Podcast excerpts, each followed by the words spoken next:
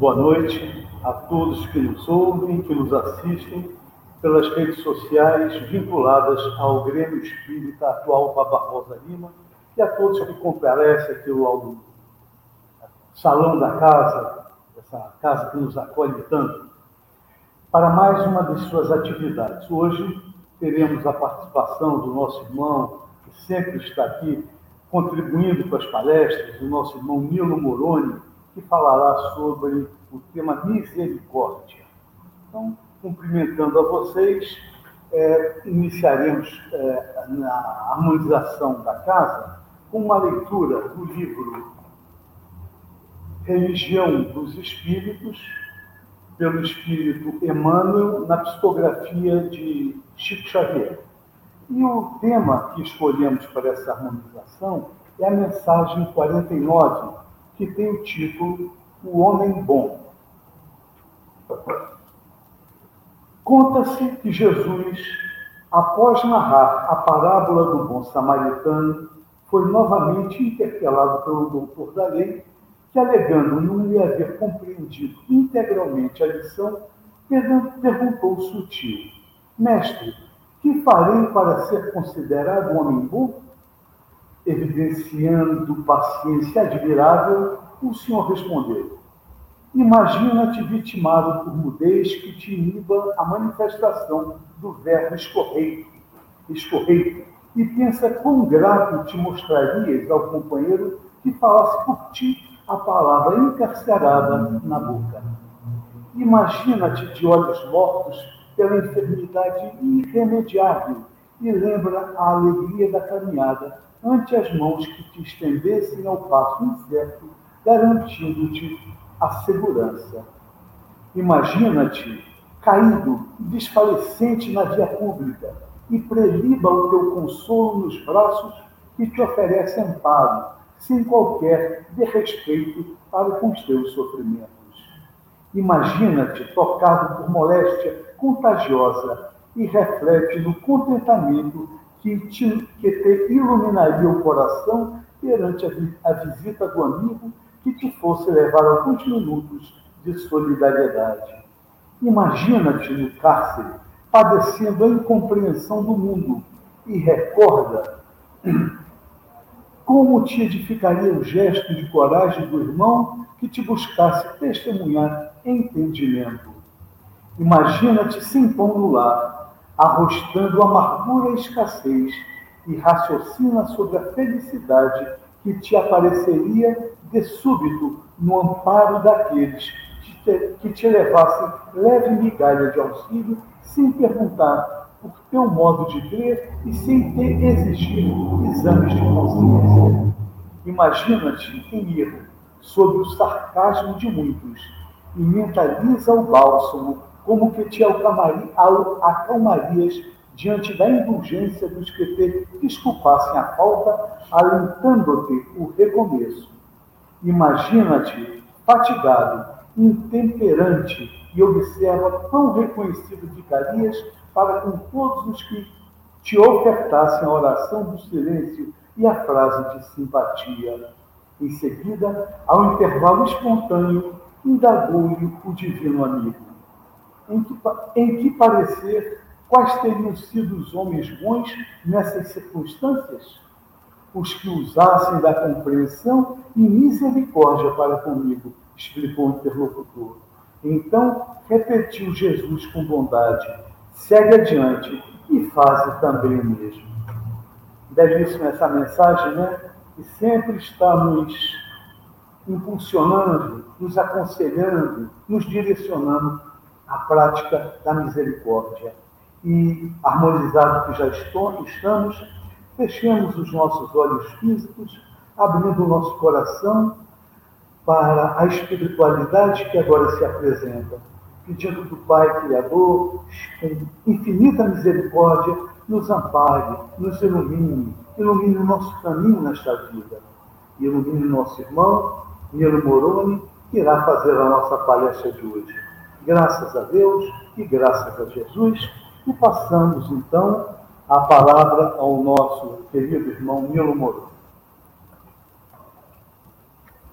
Boa noite Coração alegre está novamente aqui no Atualpa, com presenças físicas, virtuais, e nós espíritas sabemos das presenças espirituais. O dia de hoje, um, um dia significativo para mim, e na marcação da palestra, o André, o irmão aqui da casa que faz as escalas, nos convida para esse dia 24 de novembro, o dia de aniversário, se mamãe estivesse no presencial, aqui na Terra. Então, eu diria que está em festa o mundo espiritual, quiçá ela um pouco alegre de ver o filho, né, em fazer uma palestra sobre misericórdia, falar de Jesus. Né. Um abraço saudoso, então, na minha mamãe e a todos que estão aqui nesses três níveis, né? Presencial, o virtual, né? Pela internet, essas redes sociais e também na vida espiritual. Nós vamos começar com o tema misericórdia, que talvez ouçamos bastante essa palavra e pouco significamos ela, não damos importância para o que ela significa ou deveria significar na nossa vida. Se recorremos ao Evangelho de Jesus, assim como a própria obras básicas da doutrina espírita, a codificação kardeciana, e também as obras que nós chamamos assim de complementares, essa palavra tem, eu diria, talvez assim, aos milhares, né, centenas de milhares está lá, misericórdia. A nossa função hoje, nesses poucos minutos, é extrair dos ensinos dessa palavra, como nós falamos assim, um adágio popular, né? Extrair o espírito da letra. E nós penetrarmos, principalmente no Evangelho de Jesus, para entendermos o que, que ele queria dizer com essa palavra.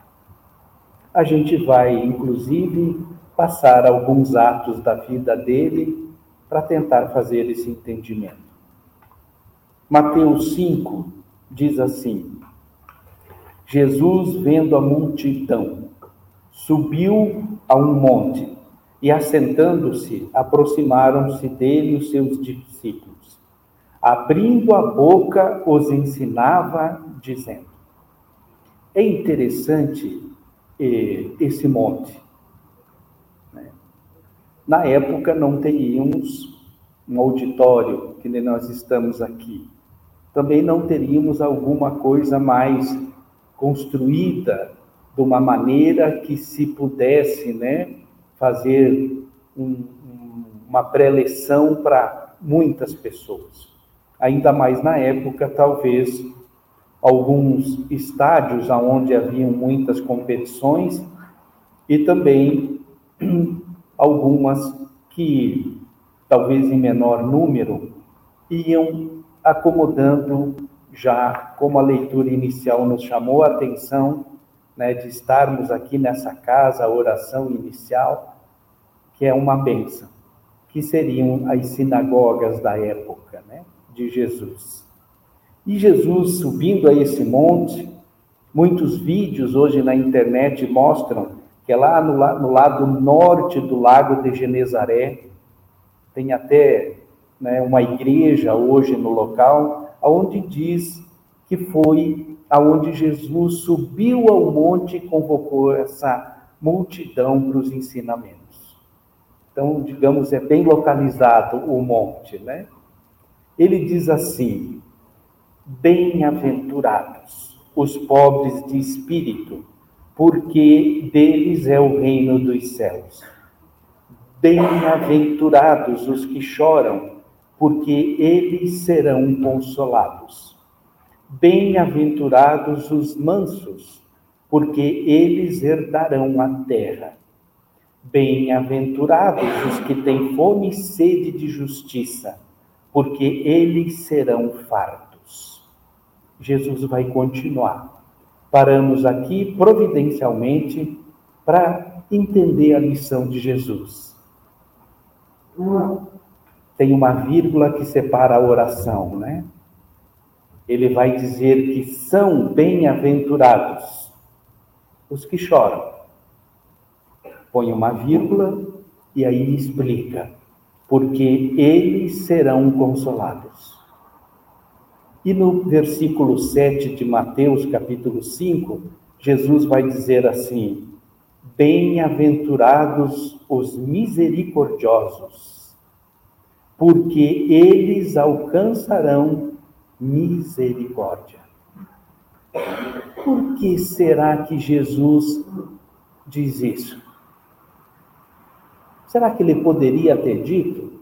Aí isso é por conta minha, né? Ele poderia ter dito: Bem-aventurados misericordiosos, porque é deles o reino dos céus.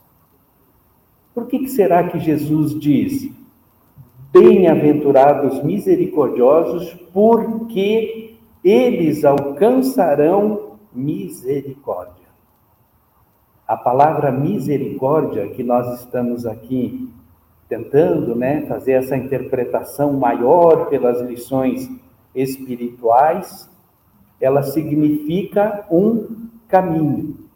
Sermos cada vez mais misericordiosos para alcançarmos misericórdia. Aí é aquela misericórdia das almas já missionárias, né? Messiânicas, que nem o Mestre Jesus. Ele vai continuar, nós vamos falar mais sobre misericórdia, né? Dizendo assim: Bem-aventurados os limpos de coração, porque eles verão a Deus. Bem-aventurados os pacificadores, porque eles serão chamados filhos de Deus. Bem-aventurados os que sofrem perseguição por causa da justiça, porque deles é o reino dos céus. E bem-aventurados sois vós, quando vos injuriarem e perseguirem, e, mentindo, disserem todo mal contra vós por minha causa. Que visão de Jesus, né?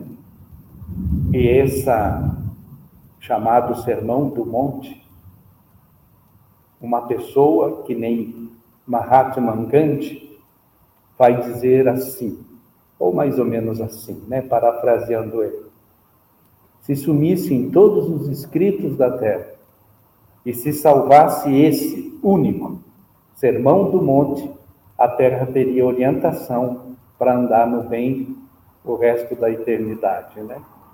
Então tem muita interpretação nesses, nessas bem-aventuranças de Jesus. O capítulo 5 de Mateus ainda vai dizer assim, que eu acho lindíssimo, quando Jesus nos diz que nós somos a luz do mundo. Não se pode esconder uma cidade edificada sobre um monte, nem se acende a candeia e se coloca debaixo do alqueire. Então, se nós somos luz do mundo, não aquela luz né, já tão radiosa, de novo, comparando a Jesus, mas nós somos luz. Deus Pai nos criou com essa possibilidade, esse caminhar nosso para sermos luz. E depois de acender o Evangelho dentro de nós, quem é que apaga? Aí Jesus vai colocando: esconder uma cidade edificada sobre um monte. E sempre fazendo a relação para aquele entendimento da época. Ele sobe no monte, ele é a luz do mundo. Ele faz referência que a luz tem que ficar em cima do alqueire. Nós não colocamos debaixo, né, do modo. Ela é em cima para clarear, para dar luz para os outros, inclusive, além de nós. Linda lição de Jesus, convocando a todos sermos essa luz. E dentro disso está ser misericordioso. Nós temos misericórdia. Muito bem. Nesse capítulo 5 de Mateus, Jesus também vai deixar a declaração de que não passará nem um tio da lei, nem um iota. Letrinha iota, maior, menor letrinha lá do alfabeto aramaico, né? Jesus está se referindo a isso. Vamos imaginar assim um pontinho do i. Nada passará. Tudo nós mesmos vamos resgatar. Nós, com a nossa caminhada, temos que fazer as condições nossas mesmos, né, para nos iluminarmos. E aí, Deus Pai não nos deixou sem amparo para isso. Nós não estamos sozinhos. E vamos então nessa identificação no capítulo 10 do Evangelho segundo o Espiritismo. E o título do capítulo 10 é Bem-aventurados os que são misericordiosos. É a bem-aventurança da misericórdia. E aqui o codificador vai nos ajudar. Ele vai começar a extrair o espírito da letra sobre o que é misericórdia. Tem umas condições básicas aqui, e nós vamos tentar fazer essa interpretação. É bom fazermos a interpretação. Cada um pode fazer a sua, né? Nada é definitivo, nada é estanque, ainda mais numa lição de Jesus, que estamos, digamos assim, engatinhando muitos de nós para compreender as primeiras significações, né? E aqui nesse capítulo 10, vai dizer assim no item 2. Kardec vai repetir a bem-aventurança no item 1, ser misericordioso para alcançar misericórdia, e no item 2 começa as condições.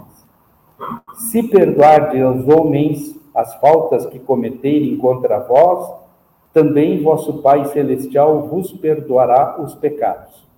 Mas se não perdoardes aos homens quando vos tenham ofendido, vosso Pai Celestial também não vos perdoará os pecados. Então tem uma ou mais de uma condicionante aqui.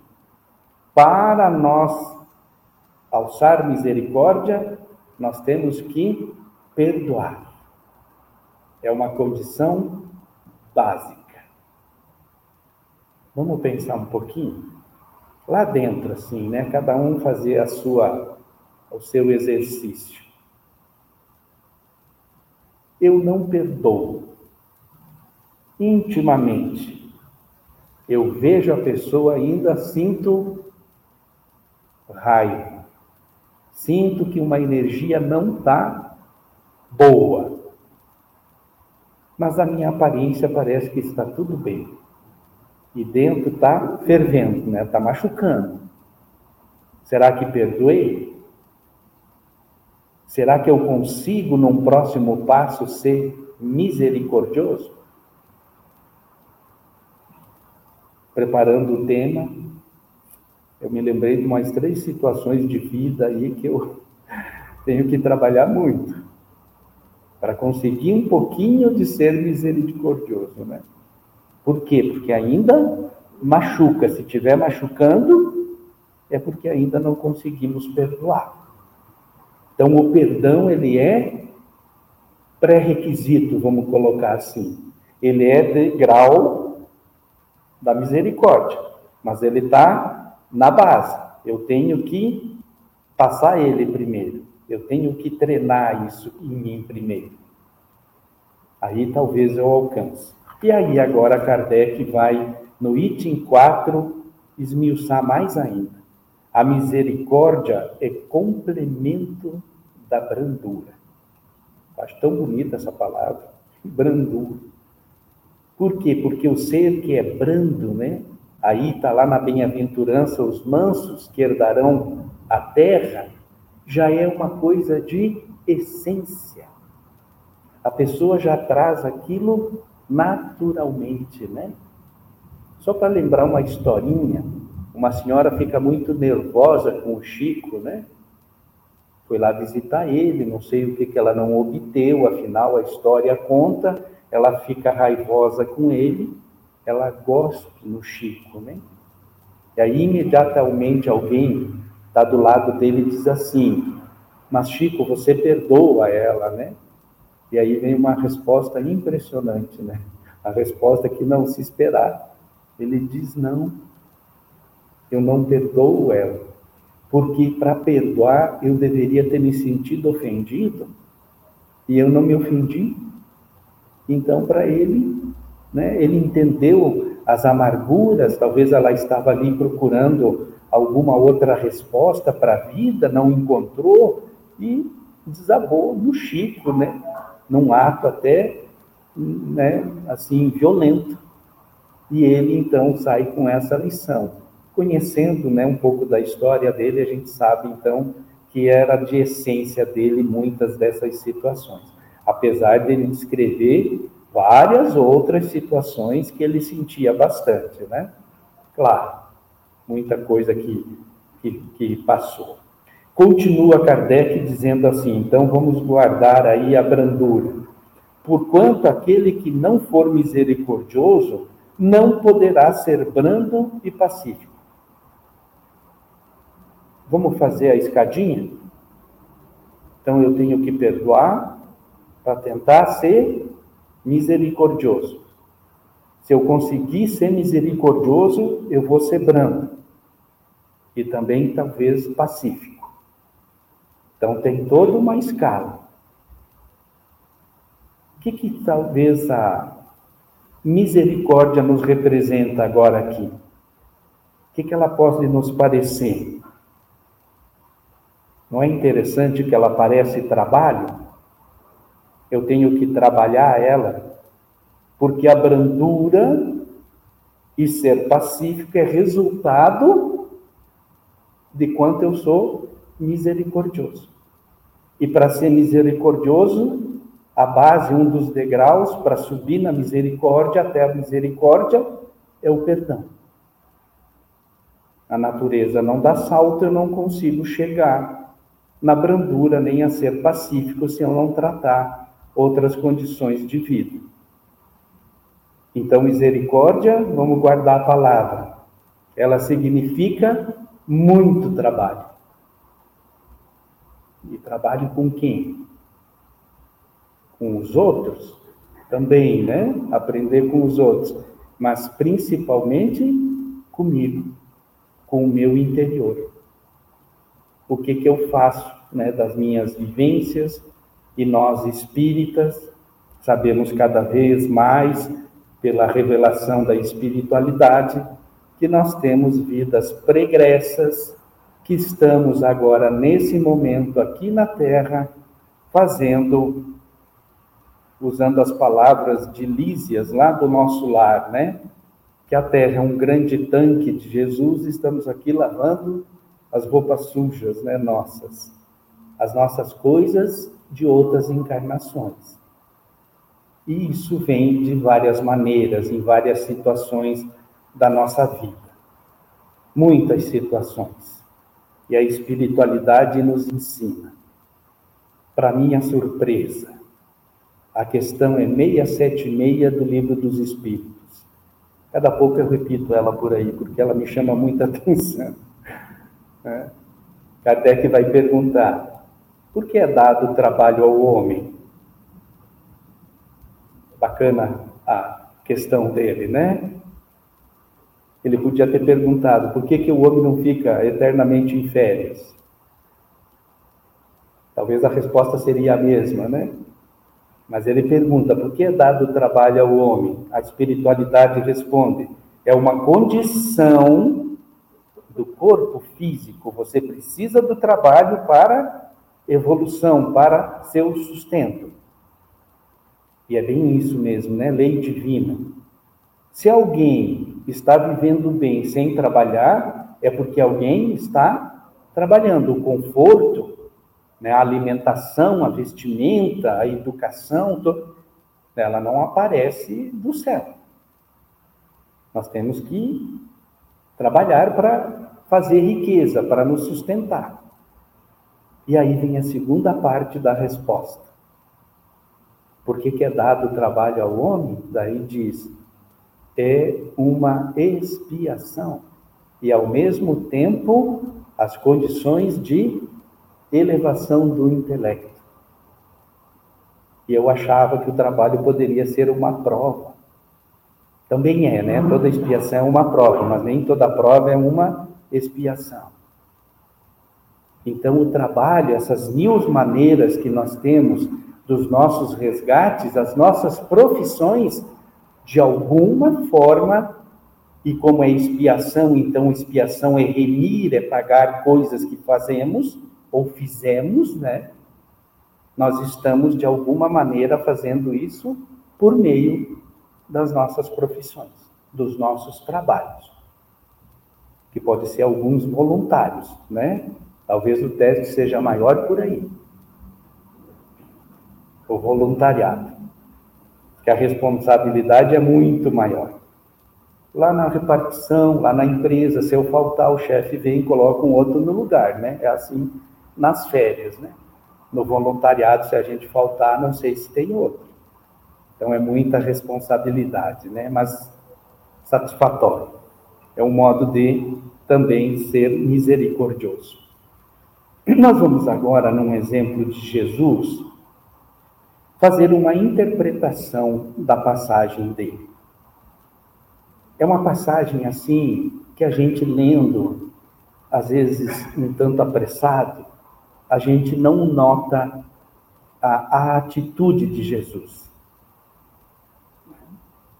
É em Marcos capítulo 8. É, todo o capítulo, bem dizer, é muito lindo, né?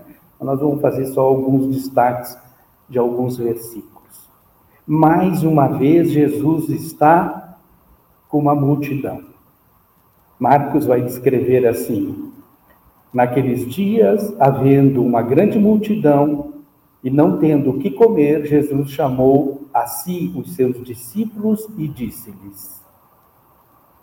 Então, Jesus está sendo acompanhado por muitas almas e ele está preocupado.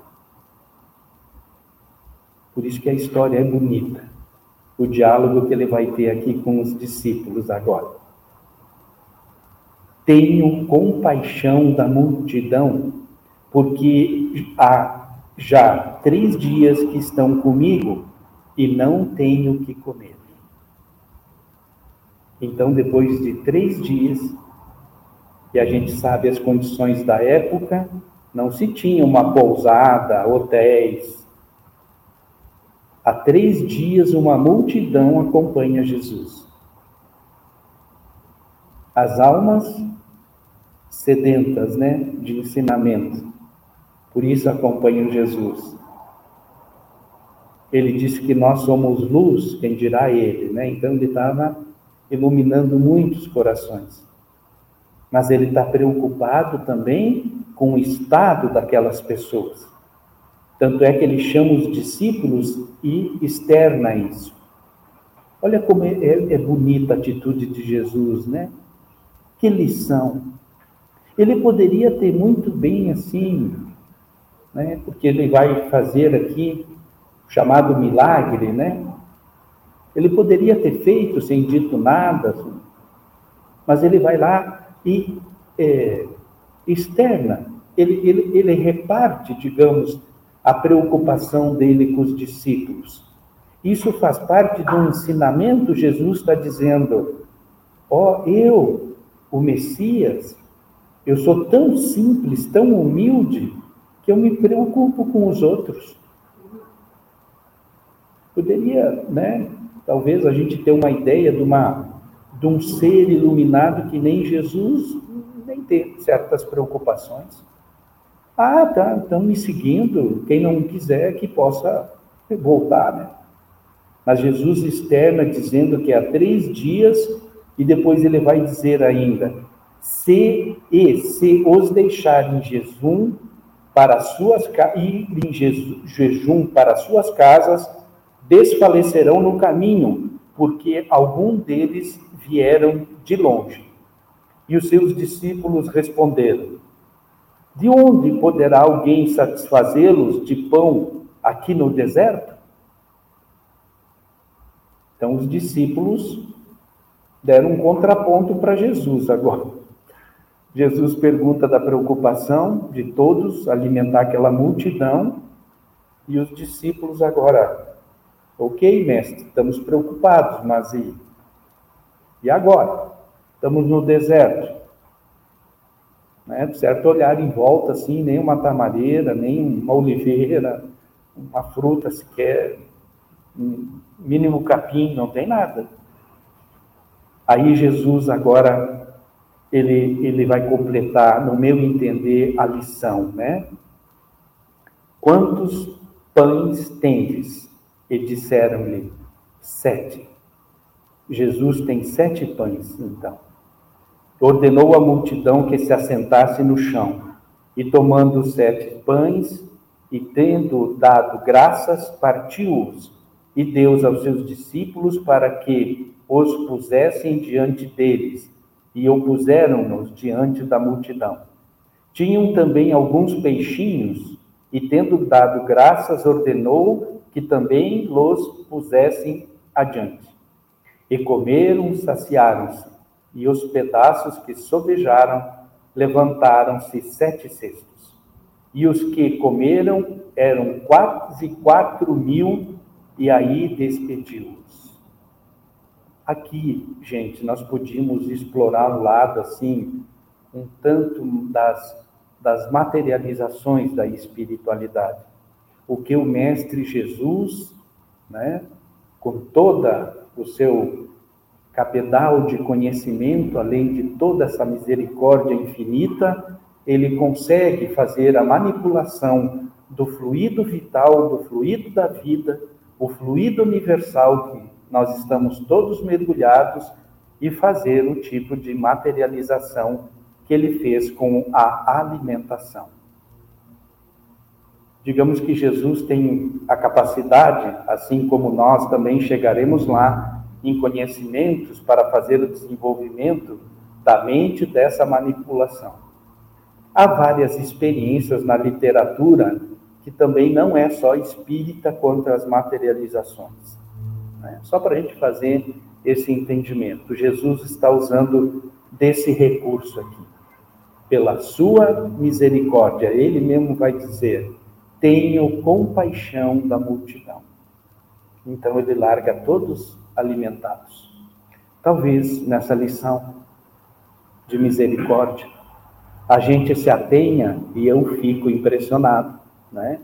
Com esse que nós costumamos dizer milagre, sabemos pela doutrina espírita que não é milagre, né, na acepção da palavra e sim, como falamos, a ação de um espírito que domina os conhecimentos desse fluido universal para fazer esse tipo de uh, criação, né?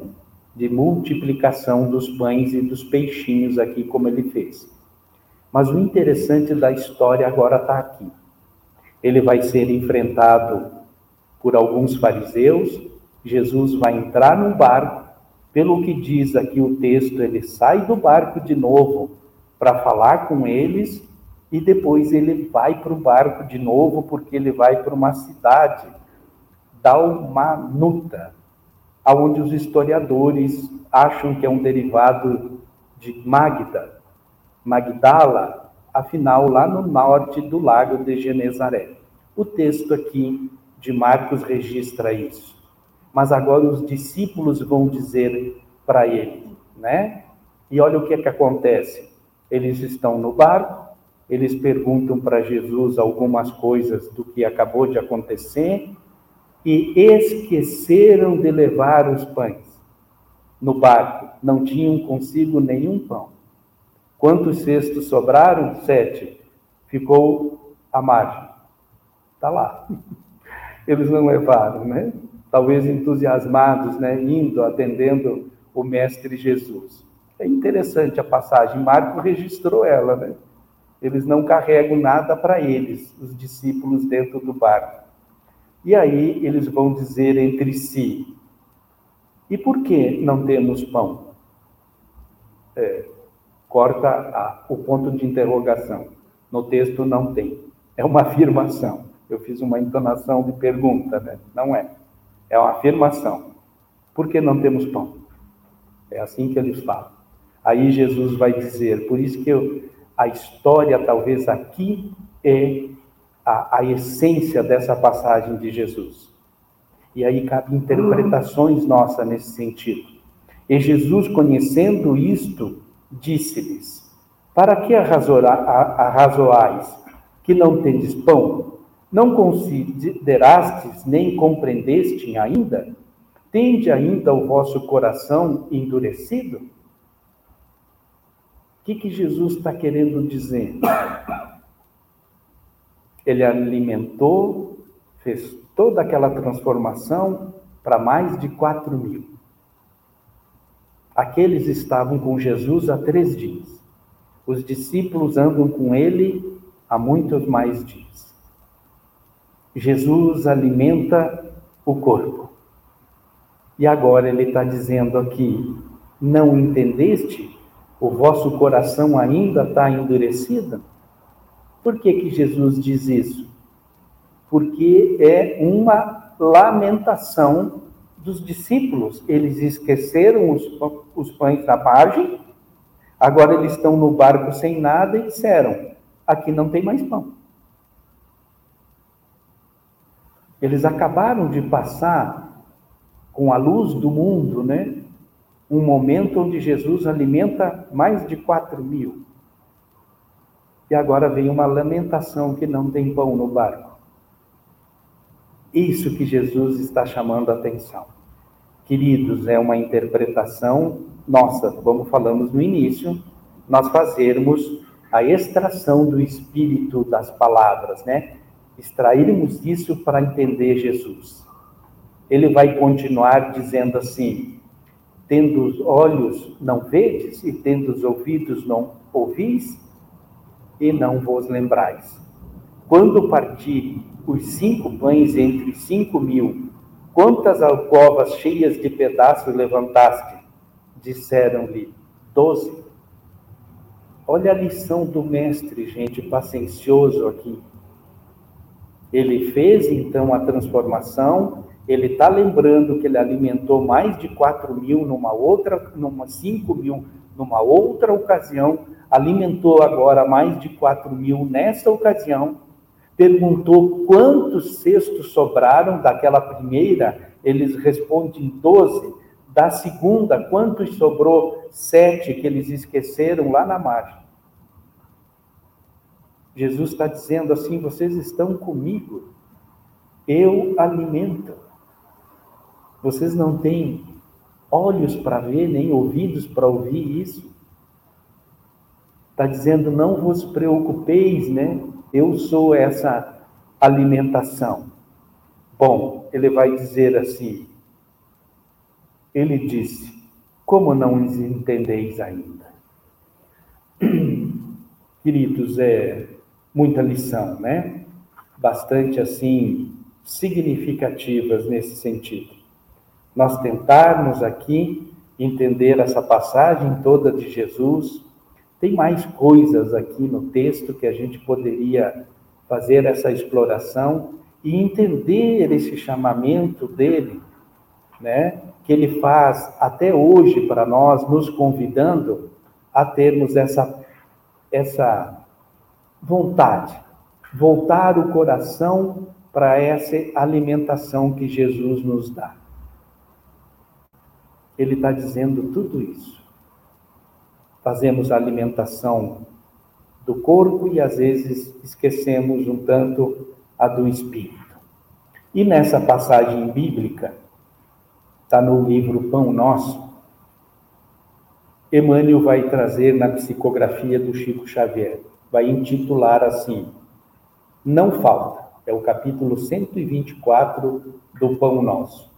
E, se os deixar ir em jejum para suas casas, desfalecerão no caminho, porque algum deles vieram de longe. Jesus, Marcos 8, versículo 3.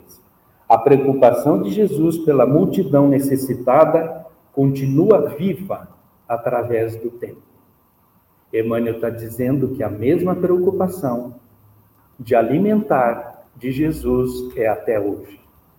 Quantas escolas religiosas palpitam no seio das nações ao influxo do amor providencial do Mestre Divino? e essa palavra escolas religiosas. E aí nós vamos nos lembrar de onde nós estamos. No Grêmio atual, que Emmanuel vai dizer que é um templo de pedra, aonde nós viemos buscar a alimentação de Jesus. Por meio dessa doutrina maravilhosa, aonde uma psicografia vai dar então significado às palavras. Essa lição é muito bonita, vai dizer assim: não falta alimento do céu às criaturas. Se alguns espíritos se declaram descrentes da paternidade de Deus, é que se encontram incapazes ou enfermos pelas ruínas interiores a que se integraram. Jesus manifesta invariável preocupação em nutrir o espírito dos tutelados através de mil modos diferentes. Nesse posto de socorro sublime, o homem aprende em esforços gradativos a alimentar espiritualmente. E aí eu posso dizer que eu sou prova disso, não é? Sou de outra doutrina, a minha unidade bastante, né, diria, é, ostensiva e raivosa, não conhecia nenhuma linha do que era ser espírita ou espiritismo, e caiu por acaso, né, numa casa espírita, num dia 18 de abril, o dia do livro dos espíritos, né? Tudo por acaso. E aí a gente defronta essas lições, esses ensinamentos essas interpretações que nem Emmanuel está nos trazendo aqui, na mão leve, branda, de um espírito missionário misericordioso que nem Chico. E vai dizer mais assim, ó, pouca gente medita na infinita misericórdia que serve no mundo a mesa edificante das ideias religiosas. Que lindo, né? Vamos ler de novo? Pouca gente medita na infinita misericórdia que serve no mundo a mesa edificante das ideias religiosas. Por isso é importante e é um dos caminhos do, do homem, com todo respeito de quem pensa diferente, quando se acha assim autodidata para fazer todas as interpretações dos ensinamentos de Jesus.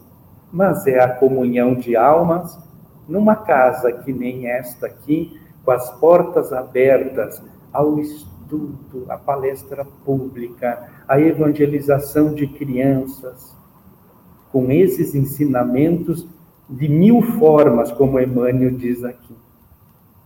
E aqui, então, vivendo com outras almas, aprendendo com os outros, trabalhando que seja até voluntariamente, né, para muitos, nós vamos enriquecendo o nosso espírito. E a palavra misericórdia, como interpretamos, num dos degraus da nossa evolução é trabalho. E agora nós vamos ver uma mensagem, antes da nossa mensagenzinha final aqui, sobre o trabalho, sobre as nossas expiações, o que nós temos que ainda remir, que é muito alentador. Eu recebi das mãos de um senhor empresário que diz que a hora que ele tomou conhecimento dessa lição, ele foi salvo na vida, porque ele achou que não tinha mais remédio. E ele me entrega nas mãos aqui essa lição. Ela é muito alentadora, confortadora, misericordiosa. É o livro Perante Jesus, do Espírito Emmanuel também, e é remuneração espiritual, o capítulo 65. Além do salário amoedado, o trabalho se faz invariavelmente seguido de remuneração espiritual. Emmanuel está nos dizendo que além do trabalho amoedado, né, que a gente ganha, a questão lá 676, né, o trabalho é uma expiação necessária à manutenção nossa no corpo. Além desse trabalho, tem uma remuneração que é espiritual. E ele vai dizer assim: esse trabalho acende a luz da experiência, ensina-nos a conhecer as dificuldades e problemas do próximo, induzindo-nos, por isso mesmo, a respeitá-lo. Promove a autoeducação, desenvolve a criatividade e a noção de valor do tempo. Esse aqui é preocupante, né? Diz que uma das maiores lamentações de uma boa maioria de nós que chegamos lá do outro lado é a lamentação da perda de tempo. O quanto ainda somos ociosos e deixamos as coisas espirituais para depois. Por isso a vinculação, né? Num templo de pedra é importante. Fazer o compromisso, ter a disciplina do horário, do dia, fazer com os nossos filhos também o mesmo exemplo. E nós vamos dando então esse rumo, né, a alma, nossa alma de quem está conosco. Ele vai continuar dizendo: imuniza contra os perigos da aventura e do tédio. E vai ainda dizer mais coisas, e nós vamos destacar esta. Toda vez que a justiça divina nos procura no endereço exato para a execução das sentenças que lavramos contra nós próprios, segundo as leis de causa e efeito, se nos encontra em serviço ao próximo, manda a divina misericórdia que a execução seja suspensa por tempo indeterminado. Emmanuel está dizendo então aqui nas minhas parcas interpretações, né, humildes das palavras dele, de que nós fazendo uma figuração, Deus vai fazer um juízo meu, né, nosso, de cada um de nós. Vamos imaginar assim. Aí ele traz a ficha e fica, opa, tem muito débito. Mas o que, que essa criatura está fazendo agora? Aí ele vem conferir, né? E encontra nós no trabalho. No trabalho certo? Não, muitas vezes não, né? Erramos ainda muito. Não está tudo certo. O que, que Deus manda fazer? Se ele encontra a criatura se esforçando, fazendo todos os esforços para melhorar, comparecendo, né, na vida dos outros assim, tentando ser misericordioso. Deus manda a divina misericórdia parar a execução da sentença. Que sentença? Diz aqui, que nós mesmos lavramos contra nós pelas nossas caminhadas e atitudes. Por isso que o amigo empresário diz que a página salvou ele. Né? Ele diz assim, mal ou não, ele estava tentando ser caridoso fazendo algumas coisas. Né? Gente, é um alento. Mais uma vez a palavra aqui, misericórdia. Eu tenho um amigo, Alain Eurípides Napoli, que fala com toda a propriedade, cada pouco para nós, assim, nos encontros de estudo, né? Que a misericórdia divina está acima da justiça divina. Então, Deus, e nós usamos a palavra a cada pouco, é misericórdia infinita. E ele é. E antes então de aplicar qualquer pena, ele é misericordioso. E nós talvez não entendemos como os discípulos no barco de Jesus, que se esquecemos da alimentação do corpo, né? Deixando os cestos e ele está ali com a alimentação espiritual. Lembremos-nos disso. E a mensagem final não poderia ser outra, talvez dentro do tema, é de Meimei, na psicografia de Chico Xavier, também do livro Pão Nosso. E diz assim: a bênção do trabalho. Vamos fazer assim o sinônimo de misericórdia, trabalho, né? Hoje nós podemos fazer para tentar aprender. A mensagem é: é pela bênção do trabalho que podemos esquecer os pensamentos que nos perturbam, olvidar os assuntos amargos servindo ao próximo no enriquecimento de nós mesmos. Com o trabalho, melhoramos nossa casa e engrandecemos o trecho de terra onde a providência divina nos situou. ocupando a mente, o coração e os braços na tarefa do bem. Exemplificamos a verdadeira fraternidade e adquirimos o tesouro da simpatia, com o qual angariaremos o respeito e a cooperação dos outros. Quem não sabe ser útil não corresponde à bondade do céu, não atende os seus justos deveres para com a humanidade e nem retribui a dignidade da pátria amorosa que lhe serve de mãe. O trabalho é uma instituição de Deus. Boa noite.